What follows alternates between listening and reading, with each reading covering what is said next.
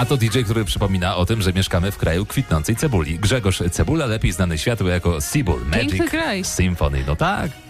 Słuchajcie, show Maxa w RMF Max. Przed godziną 19 u nas obiecane spotkanie z najzabawniejszym człowiekiem na świecie, Mateusz Marek i jego niefelieton w RMF Max. Słuchajcie, chciałem wam dzisiaj opowiedzieć o takiej sytuacji, która miała miejsce w pociągu. Nie wiem, czy podróżujecie pociągami. Zdarza się.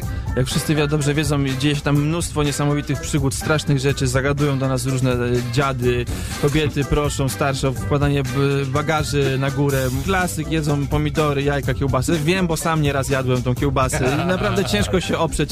Jak się zamykają drzwi przedziału, to pierwsza rzecz, na jaką przychodzi ochota, to jest zwykle kiełbasa.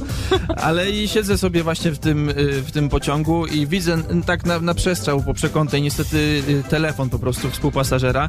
Jest to naprawdę prawdziwy facet. Jest to ktoś zupełnie wprost przeciwny do mnie. Widzę, że jest świetnie ubrany, zadbany. Telefon również robi wrażenie, jest imponujący.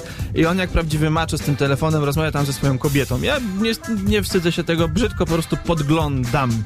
Ona pisze do niego: kochanie, widzimy się wieczorem. Ja oczywiście teraz nie cytuję, ale mniej więcej o to chodziło, że widzimy się wieczorem. On się pyta: to jak wspaniale, jak się bardzo cieszę, czy będziemy się może kochać? A ona mu odpisuje: jestem głodna.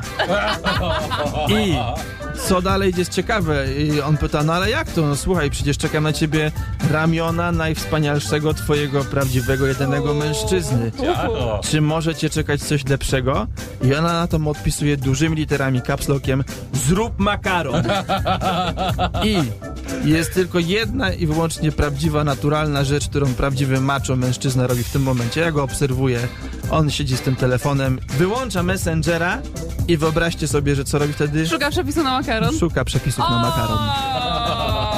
To tyle ode mnie, arrivederci, jadę dalej.